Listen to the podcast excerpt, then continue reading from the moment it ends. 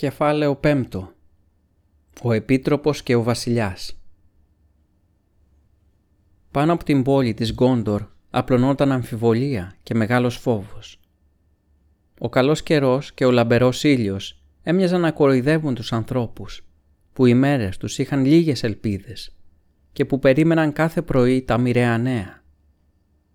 Ο άρχοντάς τους ήταν νεκρός και καμένος Νεκρός κοιτόταν ο βασιλιάς του Ρόαν στην Ακρόπολή τους και ο καινούριο βασιλιάς που τους είχε έρθει τη νύχτα είχε φύγει ξανά για να πάει να πολεμήσει με δυνάμεις πολύ σκοτεινές και τρομερές για να τις νικήσει η δύναμη και η αντριοσύνη του οποιοδήποτε. Και κανένα νέο δεν ερχόταν. Από τότε που ο στρατός είχε φύγει από την κοιλάδα Μόργκουλ και είχε πάρει το βορεινό δρόμο κάτω από τη σκιά των βουνών, κανένας αγγελιοφόρος δεν είχε έρθει ούτε καμία φήμη για το τι γινόταν στην απειλητική Ανατολή. Όταν οι καπεταναίοι δεν είχαν φύγει παρά μόλις δύο μέρες, η αρχόντουσα Αίγουιν ζήτησε από τις γυναίκες που τη φρόντισαν να τις φέρουν ρούχα και δεν άλλαζε γνώμη με τίποτα. Παρασηκώθηκε και όταν την έντυσαν και έβαλαν το χέρι της ενάρθηκα με λινό επίδεσμο, πήγε στον υπεύθυνο των σπιτιών της γιατριάς. «Κύριε», Έχω μεγάλη ανησυχία και δεν μπορώ να κάθομαι άλλο άπρακτη. Αρχότησα, απάντησε. Δεν είσαι θεραπευμένη ακόμα και έχω διαταγή να σε προσέξω ιδιαίτερα. Δεν έπρεπε να είχε σηκωθεί από το κρεβάτι για ένα επταήμερο ακόμα. Έτσι τουλάχιστον έχω λάβει εντολή. Σε παρακαλώ να γυρίσεις πίσω. Έχω γίνει καλά, τουλάχιστον στο σώμα, εκτός από το αριστερό μου χέρι μόνο που κι αυτό ήσυχο είναι. Αλλά θα αρρωστήσω πάλι αν δεν υπάρχει τίποτα που να μπορώ να κάνω. Δεν υπάρχουν νέα από τον πόλεμο. Οι γυναίκες δεν μου λένε τίποτα. Δεν υπάρχουν νέα, είπε ο υπεύθυνος. Εκτός από το ότι οι άρχοντες έχουν φτάσει στην κοιλάδα Μόργουλ και εκεί οι άντρες λένε πως ο καινούριος καπετάνιος από το βοριά είναι ο αρχηγός τους και αυτός είναι μεγάλος άρχοντας και θεραπευτής και εμένα μου φαίνεται πολύ παράξενο ένα χέρι που θεραπεύει να μπορεί να δουλεύει και το σπαθί. Αυτό δεν συμβαίνει πια στην Κόντορ τώρα, αν και κάποτε έτσι ήταν, αν είναι αληθινές οι παλιές ιστορίες. Αλλά εδώ και πολλά χρόνια εμείς οι θεραπευτές προσπαθούμε μόνο να μπαλώνουμε τα σκισίματα που κάνουν οι πολεμιστές. Αν και έχουμε αρκετά να κάνουμε και χωρίς αυτούς. Ο κόσμος είναι αρκετά γεμάτος από πόνους και ατυχήματα χωρίς να μες χρειάζονται οι πόλεμοι να τα πολλαπλασιάζουν. Ένας εχθρός φτάνει για να γίνει πόλεμος. Δεν χρειάζονται δύο, κύριε υπεύθυνε, απάντησε η Έουιν. Και εκείνοι που δεν έχουν σπαθιά μπορούν να πεθάνουν από αυτά. Θα ήθελε οι άνθρωποι της Γκόντορ να σου μάζευαν βότανα μονάχα, τη στιγμή που ο μαύρος άρχοντας μαζεύει στρατιές. Δεν είναι πάντα καλό να θεραπεύεσαι στο σώμα. Ούτε είναι πάντα κακό να πεθαίνει στη μάχη, ακόμα και με φοβερούς πόνους. Αν εμένα με άφηναν σε αυτή τη μαύρη ώρα, θα προτιμούσα το τελευταίο. Ο υπεύθυνος την κοίταξε.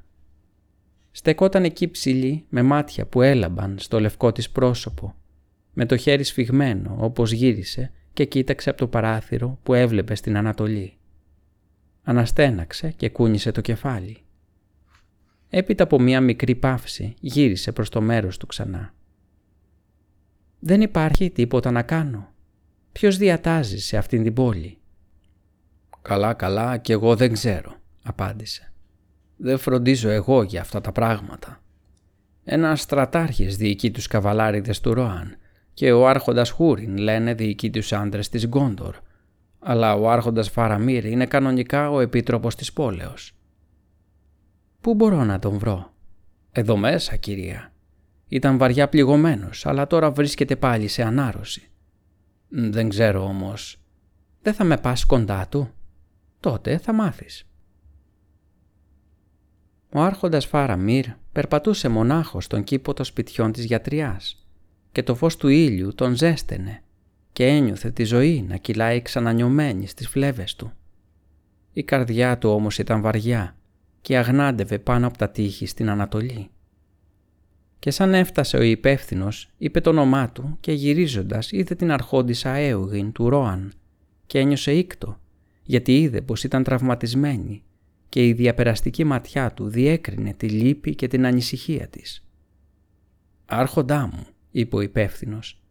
«Από εδώ η αρχόντισσα Έουιν του Ρόαν. Κάλπαζε με τον βασιλιά και τραυματίστηκε βαριά και τώρα μένει εδώ και την παρακολουθώ. Όμως δεν είναι ικανοποιημένη και επιθυμεί να μιλήσει στον επίτροπο της πόλεως. «Μην το παρανοήσεις, άρχοντα», είπε η Έουιν. «Δεν παραπονιέμαι γιατί δεν με περιποιούνται αρκετά. Για όσους θέλουν να γιατρευτούν δεν υπάρχει τόπος καλύτερος από αυτόν. Αλλά εγώ δεν μπορώ να τεμπελιάζω, να κάθομαι αργή, στο κλουβί. Γύρευα το θάνατο στη μάχη, αλλά δεν πέθανα και η μάχη συνεχίζεται». Σε ένα νόημα του Φάραμίρ, ο υπεύθυνος υποκλήθηκε και έφυγε. «Τι θα ήθελες να κάνω, κυρία», είπε ο Φάραμιρ. «Είμαι κι εγώ εχμάλωτος των θεραπευτών». Την κοίταξε και επειδή ήταν άνθρωπος που ο ίκτος βαθιά τον συγκλώνιζε, ένιωσε πως η ομορφιά της μέσα στη λύπη της θα του τρυπούσαν την καρδιά. Και εκείνη τον κοίταξε και είδε τη σοβαρή τρυφερότητα μες στα μάτια του και όμως ήξερε, γιατί ήταν μεγαλωμένη ανάμεσα σε πολεμιστές, ότι εδώ στεκόταν κάποιος που κανένας καβαλάρης του Μάρκ δεν θα μπορούσε να του παραβγεί στη μάχη. «Τι θέλεις» είπε ξανά. «Αν εξαρτάται από μένα θα το κάνω». «Θα ήθελα να διατάξεις αυτόν τον υπεύθυνο και να του πεις να με αφήσει να φύγω». Αλλά μόλο που τα λόγια της εξακολουθούσαν να είναι περήφανα, μέσα της δίστασε και για πρώτη φορά είχε αμφιβολίες. Μάντεψε πως αυτός ο ψηλός άντρας που ήταν αυστηρός και μαλακός μαζί θα μπορούσε να τη θεωρήσει απλά ανυπάκουη, σαν το μικρό παιδί που δεν έχει τη σταθερότητα του νου να συνεχίσει μια βαρετή δουλειά ως το τέλος. «Κι εγώ ο ίδιος βρίσκομαι κάτω από την παρακολούθηση του υπεύθυνου», απάντησε ο Φάρμιρ. «Ούτε έχω αναλάβει ακόμα τις εξουσίες μου στην πόλη αλλά ακόμα κι αν το είχα κάνει, δεν θα έπαβα να υπακούω στις συμβουλές του, ούτε θα ερχόμουν σε αντίθεση με τη γνώμη του στα θέματα της επιστήμης του, εκτός και υπήρχε κάποια μεγάλη ανάγκη. Μα εγώ δεν γυρεύω γιατριά. Θέλω να πάω στον πόλεμο, όπως ο αδελφός μου Έομερ, ή ακόμα καλύτερα, όπως ο βασιλιάς Θέοντεν, γιατί αυτός πέθανε και έχει τιμή και ειρήνη. Είναι πολύ αργά αρχόντισα να ακολουθήσεις τους καπεταναίους, ακόμα κι αν είχες τη δύναμη, είπε ο Φάραμιρ. Αλλά θάνατος στη μάχη μπορεί να μας βρει όλους, είτε το θέλουμε είτε όχι. Και εσύ θα είσαι καλύτερα προετοιμασμένη να τον αντιμετωπίσεις με το δικό σου τον τρόπο, αν όσο υπάρχει ακόμα καιρός, κάνεις ό,τι ο θεραπευτής έχει παραγγείλει. Εσύ και εγώ πρέπει να αντέξουμε με υπομονή τις ώρες της αναμονής. Εκείνη δεν απάντησε, αλλά όπως την κοιτούσε του φάνηκε πως κάτι μέσα της μαλάκωσε. Λες και η σκληρή παγωνιά να υποχώρησε στο πρώτο αμυδρό φως της άνοιξης. Ένα δάκρυ φάνηκε στο μάτι της και κύλησε στο μαγουλό της, σαν μία γυαλιστερή βροχοσταγόνα. Το περήφανο κεφάλι της χαμήλωσε λιγάκι. Ύστερα, σιγανά, περισσότερο λες και μιλούσε στον εαυτό της παρά σε αυτόν Μα οι θεραπευτές με θέλουν να μείνω στο κρεβάτι για επτά ημέρες ακόμα. Και το παράθυρό μου δεν βλέπει ανατολικά. Η φωνή της τώρα ήταν φωνή μιας νεαρής και λυπημένης κοπέλας. Ο Φάραμιρ χαμογέλασε, αν και την καρδιά του πλημμύριζε ίκτος. «Το παράθυρό σου δεν βλέπει ανατολικά. Αυτό μπορεί να διορθωθεί. Γι' αυτό θα δώσω διαταγή στον υπεύθυνο. Αν μείνεις εδώ να σε φροντίζουμε αρχόντισα και αναπαυθείς, τότε να έρχεσαι να κάνεις περίπατο σε αυτόν τον κήπο με τη λιακάδα, όποτε θέλεις, και να κοιτάζεις ανατολικά, εκεί όπου έχουν πάει όλες μας οι ελπίδες. Και εδώ θα βρίσκεις και εμένα να περπατώ και να περιμένω και να κοιτώ κι εγώ ανατολικά. Θα μου ξαλάφρωνε τις έννοιες αν μου μιλούσες ή περπατούσες πότε πότε μαζί μου. Τότε σήκωσε το κεφάλι της και τον κοίταξε πάλι στα μάτια και χρώμα ήρθε πάλι στο χλωμό της πρόσωπο. «Πώς θα σου ξαλάφρωνα τις έννοιες σου, άρχοντά μου» και εγώ δεν επιθυμώ τις κουβέντες των ζωντανών ανθρώπων. Θα ήθελες να σου απαντήσω ξεκάθαρα. Βεβαιότατα. Τότε, Έουιν του Ροάν, σου λέω πως είσαι πολύ όμορφη. Στις κοιλάδες των λόφων μας υπάρχουν λουλούδια πολύ ωραία και ζωηρά και κοπέλες ακόμα ωραιότερες. Εγώ όμως δεν έχω δει ως τώρα στην Κόντορ ούτε λουλούδι ούτε κοπέλα τόσο όμορφη και τόσο λυπημένη. Ίσως να μένουν πολύ λίγες μέρες μόνο πριν πέσει το σκοτάδι στον κόσμο μας.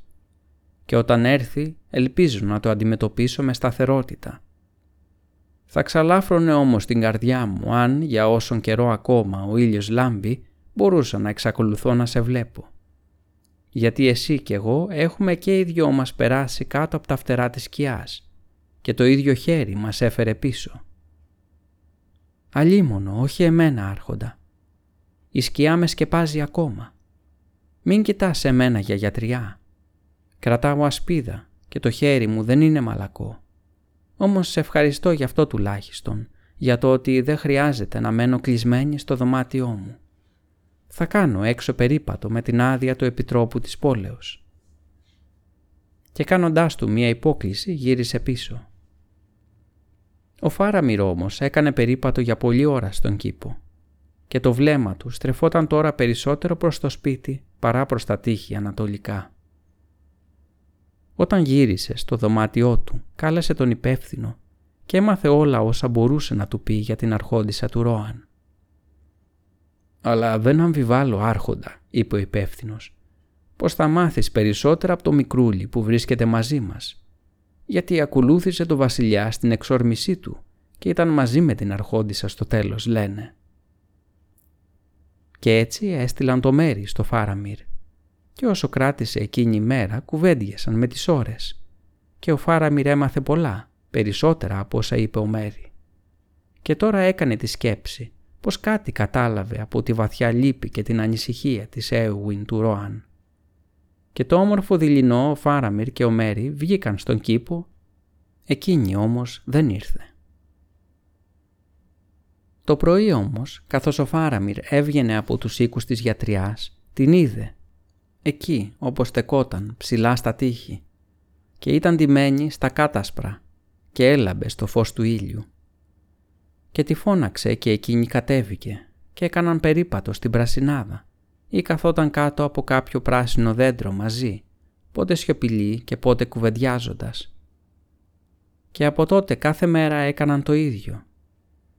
Και βλέποντας από το παράθυρό του υπεύθυνος, χαιρόταν η καρδιά του και η έννοια του ξαλάφρωνε. Και ήταν σίγουρο πως μόλο που ο φόβος και η αναμονή εκείνων των ημερών πλάκωναν τις καρδιές των ανθρώπων, όμως εκείνοι οι δύο από τους ασθενείς του πήγαιναν καλά και δυνάμωναν καθημερινά. Και έτσι έφτασε η πέμπτη μέρα από τότε που η αρχόντισσα Έουιν πήγε για πρώτη φορά στο Φάραμιρ. Και στάθηκαν τώρα μαζί για άλλη μία φορά στα τείχη της πόλης και αγνάντευαν. Κανένα νέο δεν είχε έρθει ακόμα και οι καρδιές όλων ήταν μαύρες. Και ο καιρός επίσης δεν ήταν πια έθριος. Έκανε κρύο. Είχε σηκωθεί αέρα στη νύχτα και φυσούσε τώρα διαπεραστικά από το βοριά και όλο δυνάμωνε. Αλλά και οι περιοχές ολόγυρα έδειχναν γκρίζες και πένθυμες. Ήταν ντυμένοι με ζεστά ρούχα και βαριά πανοφόρια και πάνω απ' όλα η αρχόντισσα Έουιν φορούσε μια μεγάλη μπλε κάπα στο χρώμα της βαθιάς καλοκαιρινής νύχτας που ήταν στολισμένη με ασημένια αστέρια στο λαιμό και στον ποδόγυρο. Ο Φάραμιρ είχε στείλει να του φέρουν αυτήν την κάπα και της την είχε φορέσει και νόμιζε πως φαινόταν όμορφη και πραγματικά σαν βασίλισσα όπως στεκόταν εκεί στο πλευρό του. Η κάπα ήταν φτιαγμένη για τη μητέρα του, την Φιντουίλας του Άμροθ, που είχε πεθάνει πρόωρα και για εκείνο δεν ήταν παρά ανάμνηση ομορφιάς σε μέρες μακρινές. Η πρώτη του λύπη και η κάπα της του φαινόταν το κατάλληλο φόρεμα για την ομορφιά και τη λύπη της Έουιν. Αλλά τώρα ανατρίχιασε μες στην αστροστόλιστη κάπα της και κοίταξε κατά το βοριά πέρα από τους μακρινούς γκρίζους τόπους, από εκεί που ερχόταν απογωμένος αέρας, εκεί όπου ο ουρανός ήταν καθαρός σαν κρίσταλο. «Τι γυρεύεις να δεις, Έουιν», είπε ο Φάραμιρ. «Εκεί δεν βρίσκεται η μαύρη πύλη Και δεν θα πρέπει τώρα εκείνος να έχει φτάσει εκεί. Έχουν περάσει επτά μέρες από τότε που έφυγε. «Επτά μέρες», είπε ο Φάραμιρ. «Αλλά μη σκεφτείς άσχημα για μένα αν σου πω πως έχουν φέρει σε εμένα και χαρά και πόνο που ποτέ δεν πίστευα ότι θα νιώσω. Χαρά γιατί σε βλέπω. Πόνο όμως γιατί τώρα ο φόβος και η αμφιβολία αυτής της κακιάς ώρας έχουν στα αλήθεια γίνει πολύ σκοτεινοί. Έουιν, δεν θα ήθελα να τελειώσει τώρα αυτός ο κόσμος και να χάσω τόσο γρήγορα ό,τι έχω βρει. «Να χάσεις αυτό που έχεις βρει, άρχοντα», απάντησε. Τον κοίταξε όμως σοβαρά και τα μάτια της ήταν καλοσυνάτα. «Δεν ξέρω τι σε τούτες τις μέρες έχεις βρει που θα μπορούσες να το χάσεις. Έλα όμως φίλε μου, ας μην μιλάμε γι' αυτό. Ας μην μιλάμε καθόλου. Στέκομαι στο χείλος κάποια τρομερής αβύσου και είναι εντελώς σκοτεινά στο χάσμα μπροστά στα πόδια μου και δεν ξέρω αν υπάρχει καθόλου φως πίσω μου γιατί δεν μπορώ να γυρίσω ακόμα. Περιμένω το χτύπημα της μοίρας. «Ναι, περιμένουμε το χτύπημα της μοίρας, είπε ο Φάραμιρ. Και δεν είπαν τίποτα άλλο. Και τους φάνηκε εκεί, όπως στέκονταν στα τείχη, πως ο άνεμος έσβησε, το φως λιγόστεψε και ο ήλιος νερούλιασε και όλοι οι θόρυβοι στην πόλη και στις γύρω περιοχές σώπασαν. Ούτε αέρας, ούτε φωνή, ούτε κελάιδεμα πουλιού, ούτε θρόισμα φίλου, ούτε κι αυτή η ίδια η ανάσα τους δεν ακουγόταν. Και οι χτύποι ακόμα της καρδιάς τους σταμάτησαν. Ο χρόνος ακινητοποιήθηκε. Κι όπως στεκόταν έτσι, τα χέρια τους αντάμωσαν και σφίχτηκαν, αν και δεν το κατάλαβαν. Και συνέχισαν να περιμένουν χωρίς να ξέρουν τι. Τότε σε λίγο τους φάνηκε πως πάνω από την κορυφογραμμή των μακρινών βουνών υψώθηκε ένα άλλο θεοσκότεινο πελώριο βουνό που πυργώνονταν σαν το κύμα να σκεπάσει τον κόσμο και ολόγυρά του τρεμόσβηναν αστροπελέκια. Και τότε ένα τρεμούλιασμα διέτρεξε τη γη και ένιωσαν τα τείχη της πόλης να κουνιούνται. Μία φωνή σαν αναστεναγμός ανέβηκε από παντού ολόγυρά τους και οι καρδιές τους χτύπησαν πάλι άξαφνα. «Μου θυμίζει το Νούμενορ», είπε ο Φάραμιρ και απόρρισε που άκουσε τον εαυτό του να μιλάει. «Το Νούμενορ», είπε η Έουιν. «Ναι», είπε ο Φάραμιρ, «τη χώρα της μακρινής δύσης που καταποντίστηκε και το μεγάλο μαύρο κύμα που υψώθηκε πάνω από τα πράσινα λιβάδια και τους λόφους και με τον ερχομό του έφερε την αναπόφευκτη σκοτεινιά. Συχνά το ονειρεύομαι. «Δηλαδή νομίζεις πως έρχεται το σκοτάδι» είπε η Έουιν. «Η αναπόφευκτη σκοτεινιά» και ξαφνικά μαζεύτηκε κοντά του. «Όχι» είπε ο Φάραμιρ κοιτάζοντάς την κατά πρόσωπο. «Δεν ήταν παρά εικόνα της φαντασίας μου. Δεν ξέρω τι συμβαίνει. Το λογικό μου μου λέει πως μας βρήκε μεγάλο κακό και εμείς βρισκόμαστε στις έσχατες μέρες. Η καρδιά μου όμως λέει όχι και όλο μου το κορμί είναι ανάλαφρο και έχω τέτοια ελπίδα και χαρά που καμία λογική δεν μπορεί να διαψεύσει. Έουιν, λευκή κυρά του Ρόαν. Αυτή την ώρα πιστεύω πως κανένας σκοτάδι δεν θα σταθεί. Και σκύβοντας τη φίλησε στο μέτωπο. Κι έτσι στεκόταν στα τείχη της πόλης της Γκόντορ και ένας δυνατός άνεμος σηκώθηκε και φύσηξε και τα μαλλιά τους, κατάμαυρα σαν του κορακιού και χρυσαφένια, κοιμάτισαν και έσμιξαν στο φύσιμα του αέρα.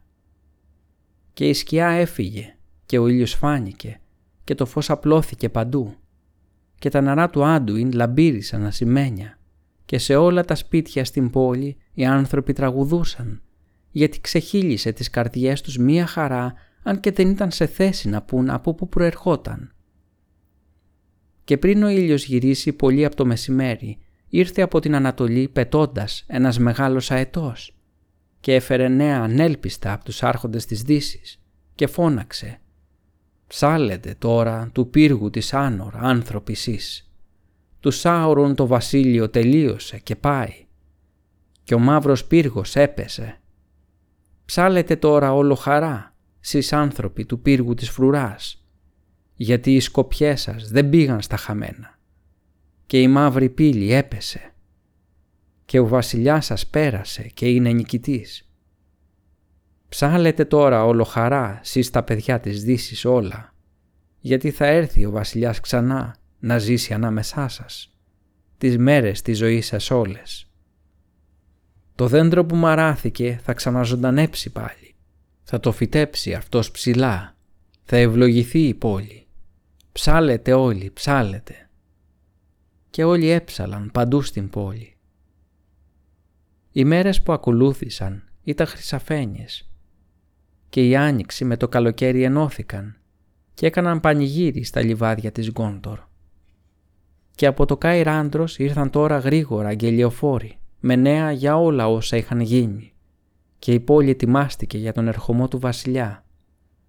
Κάλεσαν το Μέρι να παρουσιαστεί και αυτός έφυγε με τα κάρα που πήγαιναν εφόδια στην Οσγκίλιαθ και από εκεί με πλοίο στο Καϊράντρος. Ο Φάραμιρ όμως δεν πήγε γιατί τώρα, αφού είχε γίνει καλά, ανέλαβε τα καθήκοντά του ως επίτροπος, μόλο που θα ήταν για λίγο. Και η φροντίδα του ήταν να κάνει τις προετοιμασίες για εκείνον που θα τον αντικαθιστούσε. Ούτε η Έουιν πήγε, αν και ο αδελφός της της έστειλε μήνυμα και την παρακαλούσε να πάει στο Κορμάλεν. Και ο Φάραμιρ απόρρισε γι' αυτό, αλλά την έβλεπε σπάνια επειδή ήταν απασχολημένος με πολλές υποθέσεις και εκείνη έμενε ακόμα στα σπίτια της γιατριάς και έκανε περίπατο στον κήπο μόνη και το πρόσωπό της έγινε ξανά χλωμό και φαινόταν λες και σε όλη την πόλη αυτή να ήταν μόνο κακοδιάθετη και λυπημένη. Και ο υπεύθυνος ανησύχησε και μίλησε στο Φάραμιρ. Τότε ο Φάραμιρ πήγε και τη γύρεψε και στάθηκαν στα τείχη μαζί για άλλη μία φορά και της είπε «Έουιν, γιατί κάθεσαι εδώ και δεν πηγαίνεις στις γιορτές στο Κορμάλεν, πέρα από το Καϊράντρος που σε περιμένει ο αδελφός σου; Και εκείνη είπε «Εσύ δεν ξέρεις» Αλλά εκείνος απάντησε «Δύο μπορεί να είναι οι λόγοι, αλλά δεν ξέρω ποιος είναι ο αληθινός». Και αυτή είπε «Δεν θέλω να παίζω ενίγματα, μίλησε πιο ξεκάθαρα». Λοιπόν, αν έτσι το θέλεις αρχόντισα, δεν πηγαίνεις γιατί μόνο ο αδελφός σου σε κάλεσε και το να δεις τον άρχοντα Άραγκορν, τον κληρονόμο του Έλεντιλ, στην ώρα του θριάμβου του, δεν θα σου δώσει τώρα χαρά. Ή γιατί δεν πηγαίνω εγώ και εσύ εξακολουθείς να θέλεις να είσαι κοντά μου. Και ίσως και για τους δύο αυτούς τους λόγους που και εσύ η ίδια δεν μπορείς να διαλέξεις ανάμεσά τους. Έουιν, δεν μ' αγαπάς ή δεν θέλεις να με αγαπήσεις; Ήθελα να με αγαπήσει κάποιος άλλος, όμως δεν θέλω τον νύκτο κανενός. Αυτό το ξέρω. Ήθελες την αγάπη του άρχοντα Άραγκορν, γιατί ήταν μεγάλος και ισχυρός και ήθελες όνομα ξακουστό και δόξα και να βρεθείς ψηλότερα από τα τυποτένια πράγματα που σέρνονται στη γη. Και όπως ένας μεγάλος πολέμαρχος φαντάζει στα μάτια ενός νέου στρατιώτη έτσι σου φάνηκα και εσένα θαυμαστός. Και έτσι είναι, άρχοντας ανάμεσα στους ανθρώπους. Ο μεγαλύτερος που υπάρχει τώρα. Όταν όμως σου έδειξε μόνο κατανόηση και ήκτο, τότε αποφάσισες να μην πάρεις τίποτα, παρά μόνο έναν παλικαρίσιο θάνατο στη μάχη. Κοίταξέ με, Έουιν. Και η Έουιν κοίταξε το Φάραμιρ πολλή ώρα σταθερά. Και ο Φάραμιρ είπε μην περιφρονείς τον νύκτο που είναι το δώρο μιας ευγενικής καρδιάς, Έουιν. Εγώ όμως δεν σου προσφέρω τον νύκτο μου. Γιατί είσαι αρχόντισα μεγάλη και τρανή και έχεις από μόνη σου κερδίσει φήμη που δεν θα ξεχαστεί. Και είσαι κυρά πανέμορφη, κρίνω, που ούτε και η γλώσσα των ξωτικών δεν μπορεί να περιγράψει. Κι εγώ σ' αγαπώ. Κάποτε λυπόμουν τη θλίψη σου. Τώρα όμως ακόμα κι αν δεν είχες λύπες, ούτε φόβους, ούτε να σου έλειπε τίποτα. Αν ήσουν η τρισευτυχισμένη βασίλισσα της Γκόντορ, δεν θα έπαβα να σ' αγαπώ, Έουιν. Εσύ δεν μ' αγαπάς. Τότε τα αισθήματα στην καρδιά της Έουιν άλλαξαν ή μπορεί επιτέλους να τα κατάλαβε. Και ξαφνικά ο χειμώνας πέρασε και την έλουσε ο ήλιος. Στέκομαι στη μήνα Σάνορ, στον πύργο του ήλιου, και να, ο ίσκιος έφυγε. Δεν θα κρατώ ασπίδα πια, ούτε θα παραβγαίνω με τους μεγάλους καβαλάριδες, ούτε θα χαίρομαι μονάχα με τα τραγούδια που μιλούν για σφαγές. Θα ασχοληθώ να θεραπεύω και θα αγαπώ όλα τα πράγματα που μεγαλώνουν και δεν είναι στήρα. Και πάλι κοίταξε το Φάραμιρ. Δεν θέλω πια να γίνω βασίλισσα. Ο Φάραμιρ τότε γέλασε χαρούμενα. Ευτυχώς, γιατί δεν είμαι βασιλιάς. Όμως θέλω να παντρευτώ τη λευκή κυρά του Ρόαν, αν το θέλει και αυτή. Και αν συμφωνεί, τότε ας περάσουμε τον ποταμό και σε χαρούμενες μέρες ας ζήσουμε στο όμορφο Ιθήλιεν και ας φτιάξουμε εκεί τον κήπο. Όλα θα μεγαλώνουν χαρούμενα εκεί, αν έρθει η λευκή κυρά. Πρέπει λοιπόν να αφήσω το λαό μου, άνθρωπε της Γκόντορ. Και δεν θα σε πειράξει που ο δικός σου περήφανος λαός θα πει «Νάτος ο άρχοντας που ημέρεψε μια άγρια πολεμίστρια του βοριά. Δεν είχε γυναίκες από τη γενιά του Νούμενορ να διαλέξει». «Καθόλου», είπε ο Φάραμιρ. Και την πήρε στην αγκαλιά του και τη φίλησε κάτω από το ηλιόλου στο ουρανό, δίχως να τον νοιάζει που στεκόταν ψηλά στα τείχη και τους έβλεπαν πολύ. Και πραγματικά πολλοί τους είδαν και είδαν και το φως που έλαμπε γύρω τους καθώς κατέβηκαν από τα τείχη και πήγαν χέρι-χέρι στα σπίτια της γιατριάς. Και στον υπεύθυνο των σπιτιών ο Φάραμιρ είπε «Εδώ είναι η αρχόντισσα Έουγιν του Ρόαν που τώρα έχει γίνει καλά». Και ο υπεύθυνος είπε «Τότε της δίνω την άδεια να φύγει και την αποχαιρετώ και της εύχομαι ποτέ να μην ξαναρρωστήσει από τίποτα αναθέτω τη φροντίδα της στον επίτροπο της πόλεως, ώσπου να επιστρέψει ο αδελφός της. Η Έουγουιν όμως είπε «Τώρα όμως που έχω την άδεια να φύγω, θα προτιμούσα να μείνω. Γιατί αυτό το σπίτι έχει γίνει για μένα το πιο ευλογημένο από όλα τα καταλήματα». Και έμεινε εκεί, ώσπου ήρθε ο βασιλιάς Έομερ. Στην πόλη τώρα ετοιμάζονταν τα πάντα και είχαν συγκεντρωθεί πολλοί κόσμος, γιατί τα νέα είχαν απλωθεί παντού στην Κόντορ, από το Μιν Ρίμον ως το Πιν Αυγέλιν και τις μακρινές ακτές της θάλασσας.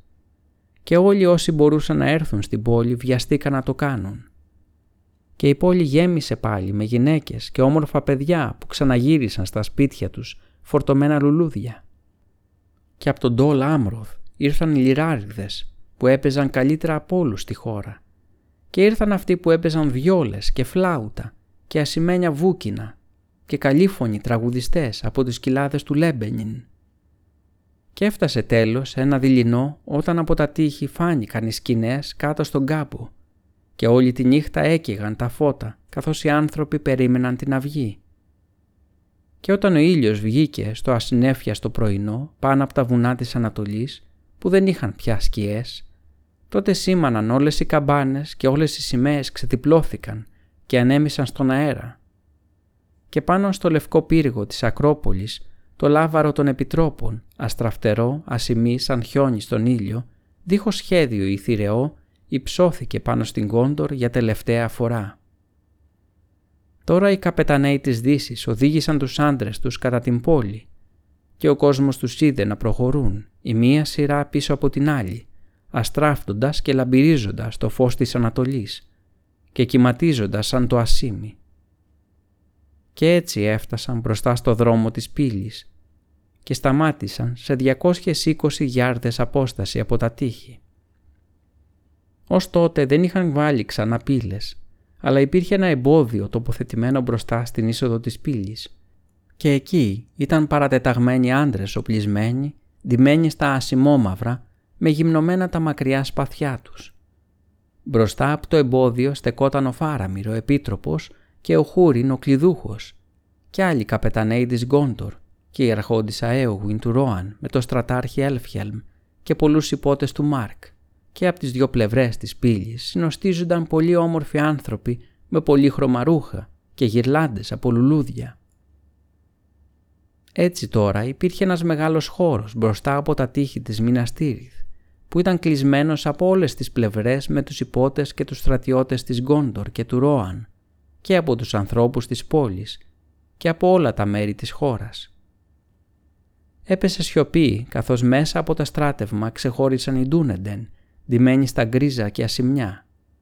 Και μπροστά τους πήγαινε ο άρχοντας Άραγκορν, βαδίζοντας αργά. Ήταν ντυμένος με μαύρο αλυσιδωτό θώρακα και σημαίνια εξάρτηση και φορούσε ένα μακρύ κατάλευκο μανδύα που ήταν πιασμένο στο λαιμό με μια μεγάλη καρφίτσα με πράσινη πέτρα που έλαμπε από μακριά. Το κεφάλι του όμως ήταν ξεσκέπαστο, εκτός από ένα αστέρι στο μέτωπό του, που ήταν δεμένο με μία λεπτή ασημένια κορδέλα. Μαζί του ήταν ο Έομερ του Ρόαν, ο πρίγκιπας Ιμραχίλ και ο Γκάταλφ, όλοι ντυμένοι στα κάτασπρα και τέσσερις μικρόσωμες μορφές που πολλοί απορούσαν στη θέα τους. «Όχι, ξαδέρφοι, δεν είναι παιδιά», είπε η Γιόρεθ σε κάποια συγγενή της από το Ίμπλοθ Μέλουι που στεκόταν πλάι της. Αυτά είναι επέριεν από τη μακρινή χώρα των Μικρούλιδων, όπου είναι πρίγκιπες ξακουστή λέει. Ξέρω εγώ γιατί είχα έναν και τον περιποιών στα σπίτια. Είναι μικρός ομοία αλλά γενναίοι. Για να καταλάβεις ξαδέλφοι, ο ένας από αυτούς πήγε με τον ακόλουθό του μονάχα στη μαύρη χώρα και πάλεψε με το μαύρο άρχοντα ολομόναχος και έβαλε φωτιά στον πύργο του, αν μπορείς να το πιστέψεις. Τουλάχιστον έτσι λένε στην πόλη θα είναι αυτός εκεί που προχωρεί με το λιθούχο μας. Ακούω πως είναι φίλοι αγαπημένοι. Τώρα αυτός είναι θαύμα, ο άρχοντας λιθούχος. Όχι και πολύ μαλακός στα λόγια του, άκουμε και μένα, μα έχει χρυσή καρδιά όπως λένε και έχει τα χέρια που γιατρεύουν. Τα χέρια του βασιλιά είναι χέρια που γιατρεύουν είπα και έτσι τα ανακάλυψαν όλα. Και ο Μηθραντήρ μου είπε «Γιώρεθ, οι άνθρωποι θα θυμούνται για πολύ καιρό τα λόγια σου» και αλλά δεν μπόρεσε η Γιώρεθ να συνεχίσει την κατήχηση της συγγέννησάς της από το χωριό γιατί μία σάλπιγγα σάλπισε και ακολούθησε νεκρική σιγή.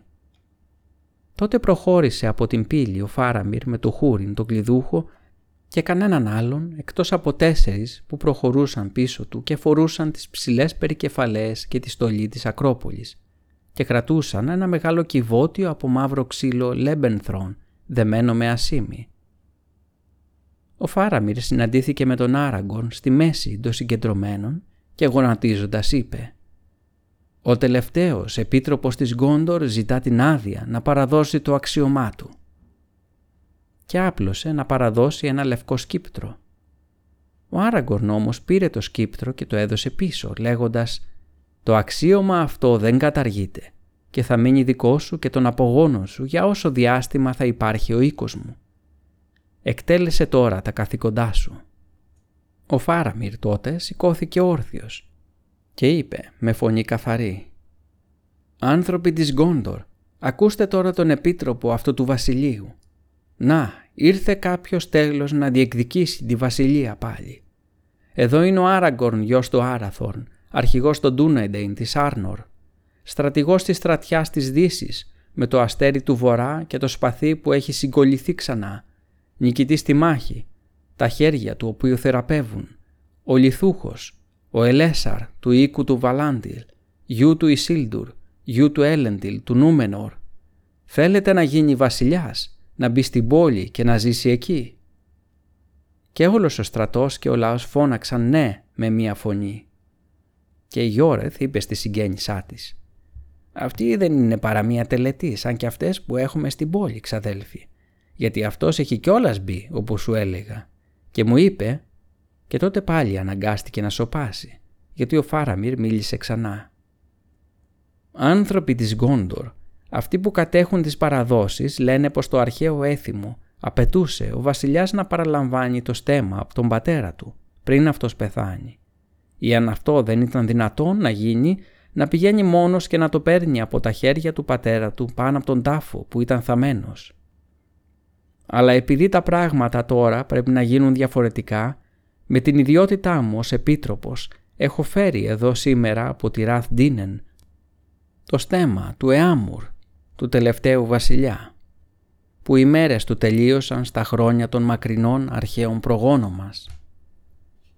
Τότε οι φρουροί προχώρησαν μπροστά και ο Φάραμιρ άνοιξε το κυβότιο και σήκωσε ψηλά ένα πανάρχαιο στέμα είχε σχήμα όμοιο με τις περικεφαλές των φρουρών της Ακρόπολης, μόνο που ήταν ψηλότερο και κατάλευκο και τα φτερά δεξιά και αριστερά ήταν φτιαγμένα από ασίμι και μαργαριτάρια και έμοιαζαν με φτερά θαλασσοπουλιού, γιατί ήταν το έμβλημα του βασιλιάδων που ήρθαν πέρα από τη θάλασσα.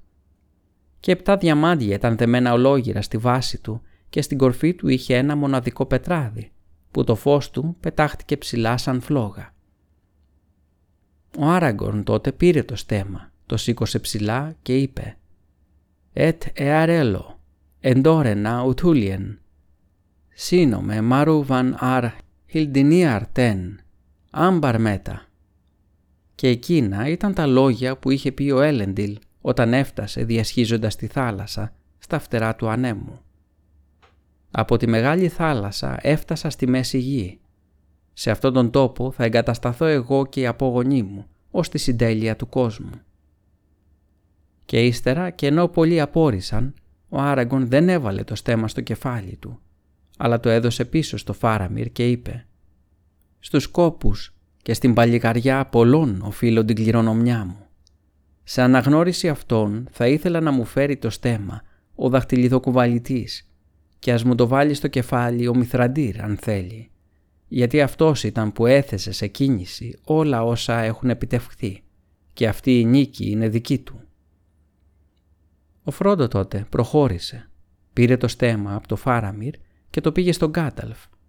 Και ο Άραγκορν γονάτισε και ο Γκάνταλφ έβαλε το λευκό στέμα στο κεφάλι του και είπε «Από τώρα αρχίζουν οι μέρες του βασιλιά, που ήθε να είναι ευλογημένες για όσο χρόνο θα υπάρχουν οι θρόνοι το Βάλαρ».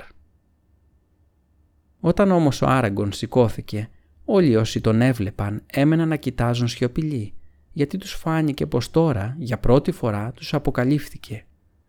Ψηλός σαν τους αρχαίους βασιλιάδες της θάλασσας, στεκόταν ψηλότερος από όλους όσους βρισκόταν κοντά.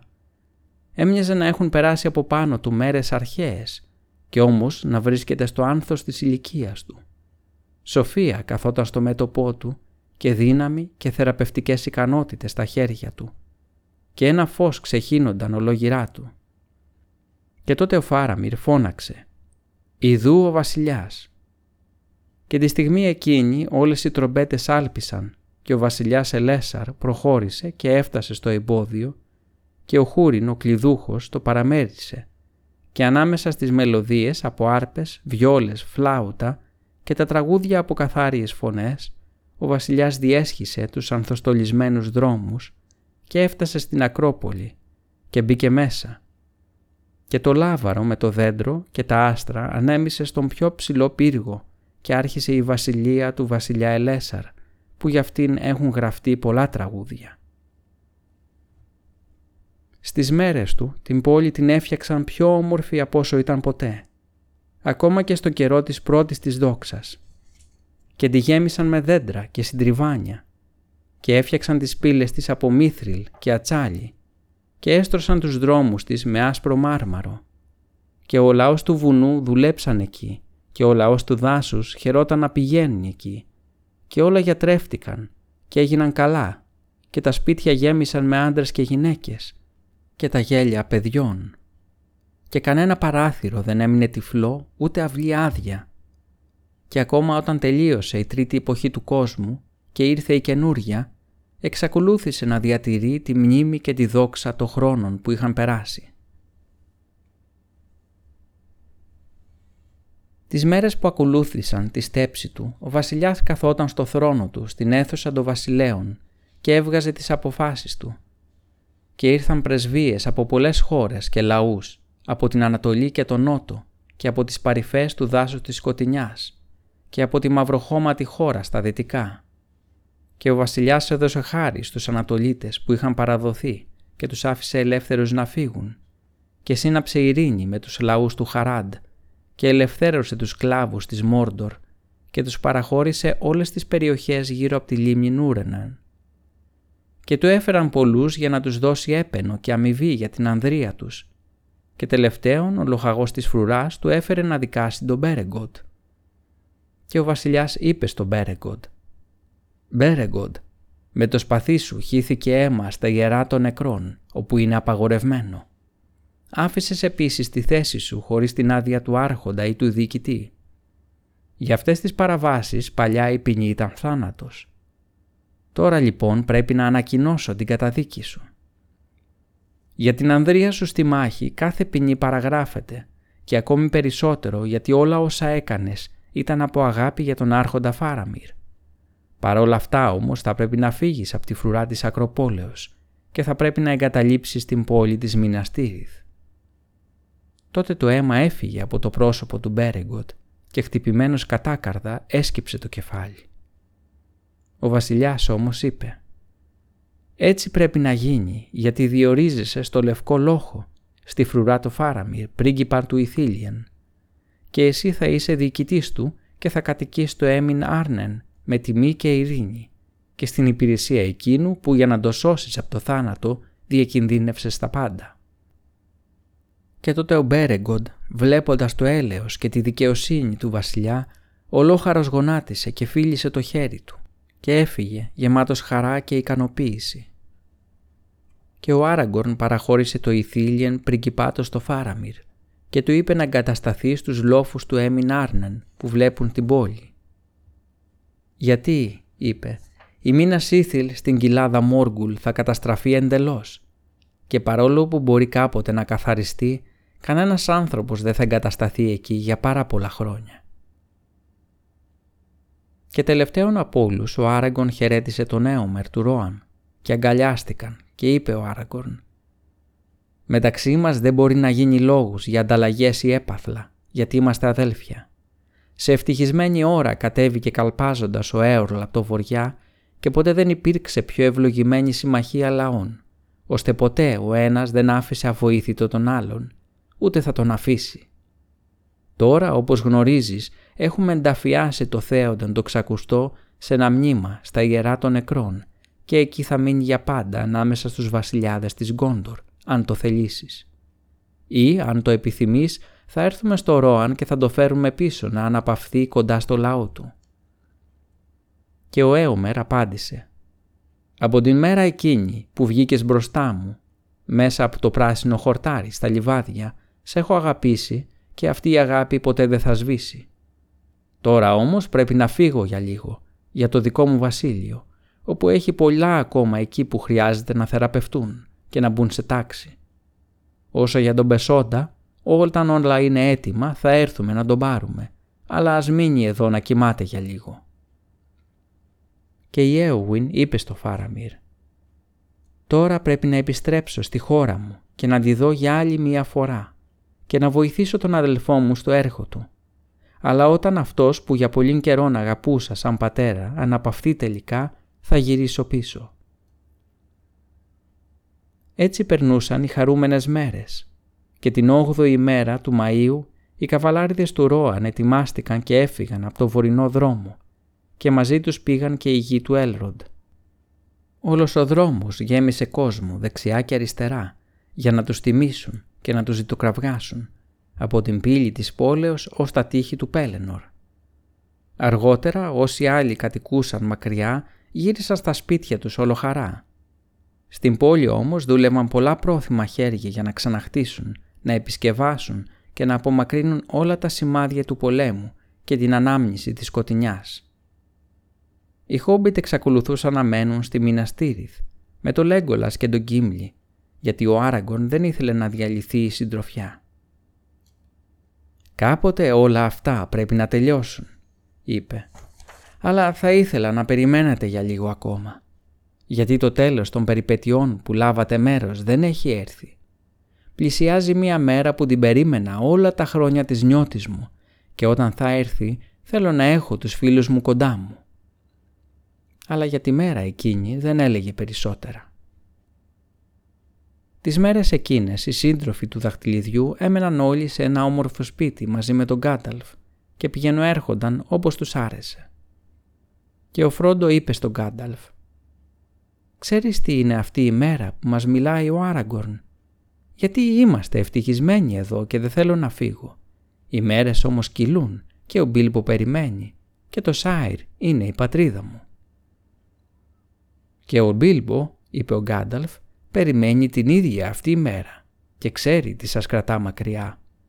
Όσο για τις μέρες που κυλούν δεν είναι παραμάιος ακόμα και το μεσοκαλόκαιρο δεν έφτασε και παρόλο που όλα τα πράγματα φαίνονται αλλαγμένα Λες και έχει φύγει μία ολόκληρη εποχή του κόσμου, για τα δέντρα όμως και το χορτάρι είναι λιγότερο από χρόνος από τότε που ξεκινήσατε. «Πίπιν», είπε ο Φρόντο, «δεν είπες πως ο Γκάνταλφ έχει γίνει λιγότερο κλειστός από ό,τι ήταν παλιά. Θα ήταν κουρασμένος από τους κόπους του τότε φαντάζομαι. Τώρα συνέρχεται». Και ο Γκάνταλφ είπε «Σε πολλούς αρέσει να ξέρουν εκ των προτέρων τι θα σερβιριστεί στο τραπέζι. Εκείνοι όμως που έχουν κοπιάσει να ετοιμάσουν το γεύμα θέλουν να κρατούν το μυστικό τους, γιατί ο θαυμασμός κάνει τον έπαινο να ακούγεται πιο δυνατά. Εξάλλου και ο ίδιος ο Άραγκον περιμένει κάποιο σημάδι. Και έφτασε μια μέρα που ο Γκάνταλφ εξαφανίστηκε και οι σύντροφοι απορούσαν τι να συμβαίνει. Ο Γκάνταλφ όμως πήρε τον Άραγκον από την πόλη τη νύχτα και τον πήγε στους νότιους πρόποδες του βουνού Μιντολούιν. Και εκεί βρήκαν ένα μονοπάτι που υπήρχε από αιώνες και το οποίο τώρα ελάχιστοι τολμούσαν να το ακολουθήσουν. Γιατί οδηγούσε πάνω στο βουνό σε ένα τόπο ιερό ψηλά που μονάχα οι βασιλιάδες συνήθισαν να πηγαίνουν. Και ανέβηκαν από απότομα περάσματα, ώσπου έφτασαν σε ένα ψηλό πλάτωμα, κάτω από τα χιόνια που σκέπαζαν τις ψηλές κορυφές που έβλεπε κάτω, πάνω από έναν γκρεμό που υπήρχε πίσω από την πόλη. Και αφού στάθηκαν εκεί, κοίταξαν όλες τις περιοχές, γιατί είχε ξημερώσει, και είδαν τους πύργους της πόλης, κάτω μακριά τους, που έμοιαζαν σαν λευκά μολύβια που τα άγγιζε το φως του ήλιου, και όλη την κοιλάδα του Άντουιν που έμοιαζε με κήπο, και τα βουνά της σκιάς ήταν τυλιγμένα σε χρυσή ομίχλη. Από τη μία πλευρά η ματιά τους έφτανε ως τα γκρίζια Έμιν Μιούιλ και η γυαλάδα του Ράουρος έμοιαζε σαν αστέρι που τρεμόπαιζε μακριά και από την άλλη πλευρά είδαν το ποταμό σαν κορδέλα που έφτανε ως το Πελάργυρ και πιο πέρα υπήρχε ένα φως στην άκρη του ουρανού που μιλούσε για τη θάλασσα. Και ο Γκάταλφ είπε «Αυτό είναι το βασίλειό σου και η καρδιά του ακόμα μεγαλύτερου βασιλείου που θα γίνει. Η τρίτη εποχή του κόσμου τελείωσε και καινούργια εποχή αρχίζει και το δικό σου έργο είναι να βάλεις σε τάξη την αρχή της και να διατηρήσεις ό,τι μπορεί να διατηρηθεί. Γιατί αν και πολλά έχουν διασωθεί, πολλά πρέπει τώρα να φύγουν. Και η δύναμη των τριών δαχτυλιδιών έχει και αυτή τελειώσει. Και όλες οι περιοχές που βλέπεις, από όσες βρίσκονται γύρω τους, θα γίνουν περιοχές που θα κατοικούν άνθρωποι. Γιατί έρχεται η ώρα της κυριαρχίας των ανθρώπων και η παλιότερη γενιά θα σβήσει ή θα φύγει. «Το ξέρω καλά, καλέ μου φίλε», είπε ο Άραγκορν. «Όμως εγώ εξακολουθώ να θέλω τις συμβουλές σου». «Όχι για πολύ ακόμα», είπε ο Γκάνταλφ. «Η εποχή μου ήταν η τρίτη εποχή. Εγώ ήμουν ο εχθρός του Σάουρον και το έργο μου τελείωσε. Γρήγορα θα φύγω. Το φορτίο τώρα πρέπει να βαρύνει εσένα και τη γενιά σου».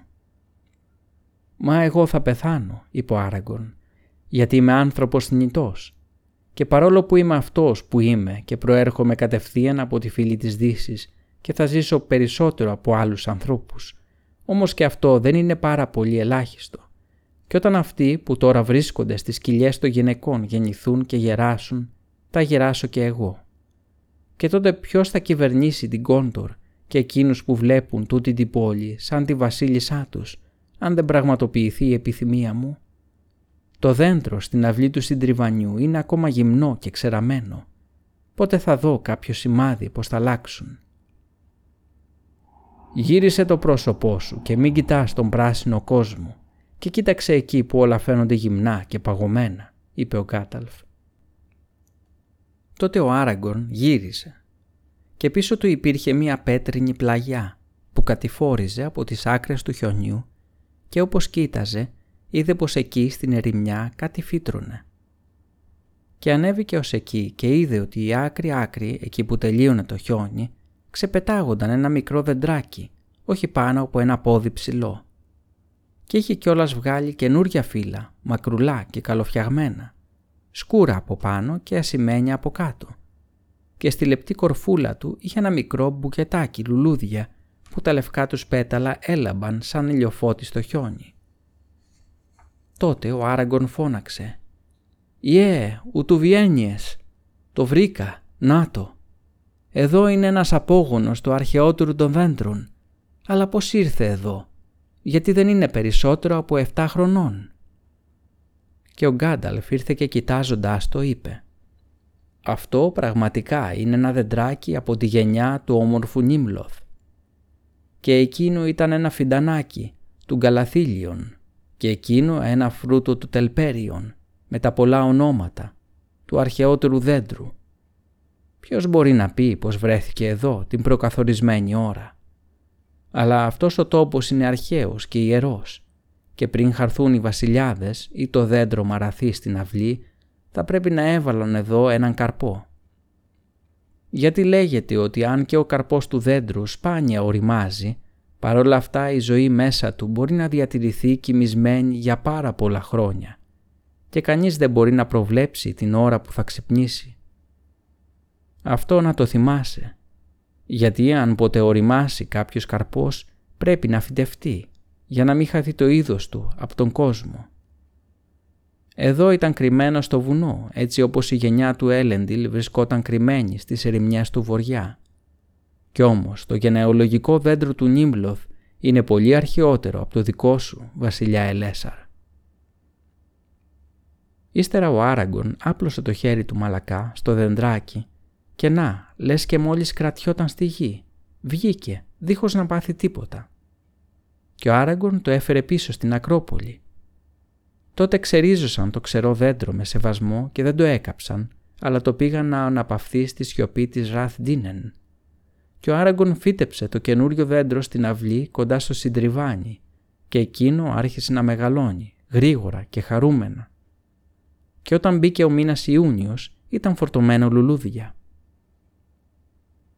«Το σημάδι δόθηκε», είπε ο Άραγκον, «και η μέρα δεν βρίσκεται μακριά». Και έβαλε σκοπούς στα τείχη. Ήταν η παραμονή του μεσοκαλόκαιρου, όταν ήρθαν αγγελιοφόροι από το Άμοντίν στην πόλη και είπαν πως έρχονται έφυπα ξωτικά από το βοριά και τώρα πλησίαζαν τα τείχη του Πέλενορ. Και ο βασιλιάς είπε «Επιτέλους ήρθαν, να γίνουν ετοιμασίες σε ολόκληρη την πόλη». Και το βράδυ της παραμονής του μεσοκαλόκαιρου, όταν ο ουρανός ήταν μπλε σαν ζαφύρι και τα αστέρια ξάνοιγαν στην Ανατολή, ενώ η Δύση χρήσιζε ακόμα και η ατμόσφαιρα ήταν δροσερή και μυρωδάτη, οι καβαλάριδες κατηφόρησαν το βορεινό δρόμο ως τις πύλες της Μίνας Τύριθ. Πρώτοι πήγαιναν ο Ελρόχιλ και ο Ελάνταν, με ένα ασημένιο λάβαρο και ύστερα ακολουθούσαν ο Γκλόρ Φίντελ και ο Έρεστορ και όλο το σπιτικό του σκιστού λαγκαδιού. Και πίσω τους η αρχόντισα Γκαλάτριελ και ο Σέλεμπορν, ο άρχοντας του Λοφλόριεν, πάνω σε κατάλευκα άτια και μαζί τους πολλοί από τον ωραίο λαό του τόπου τους, με γκρίζους μανδύες και άσπρα πετράδια τα μαλλιά τους.